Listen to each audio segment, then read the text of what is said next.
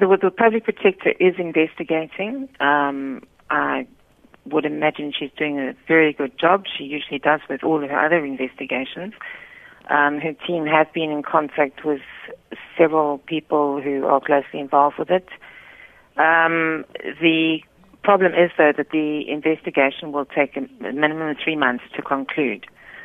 Um, you know, we, we are so happy that she is investigating finally. Any allegations of corruption, we have no doubt she will find them if, if they are there. Um, but as I say, it will take three months to conclude. Now, in a three month period last year, 14 people were killed. Already this year, we've had seven people killed. So, so this is a big concern. There is a hit list in circulation apparently since the beginning of February that has 21 names on.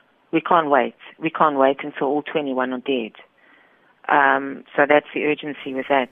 Um, obviously, everyone will respect the findings of the public protector's report. Sorry. Mm-hmm. Um, so your other question was the king. Oh, the yes, king. the king.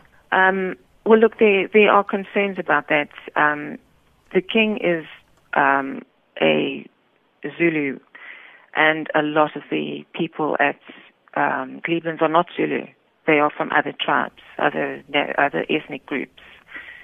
So if the king goes there, then surely there should be representation from all the ethnic groups.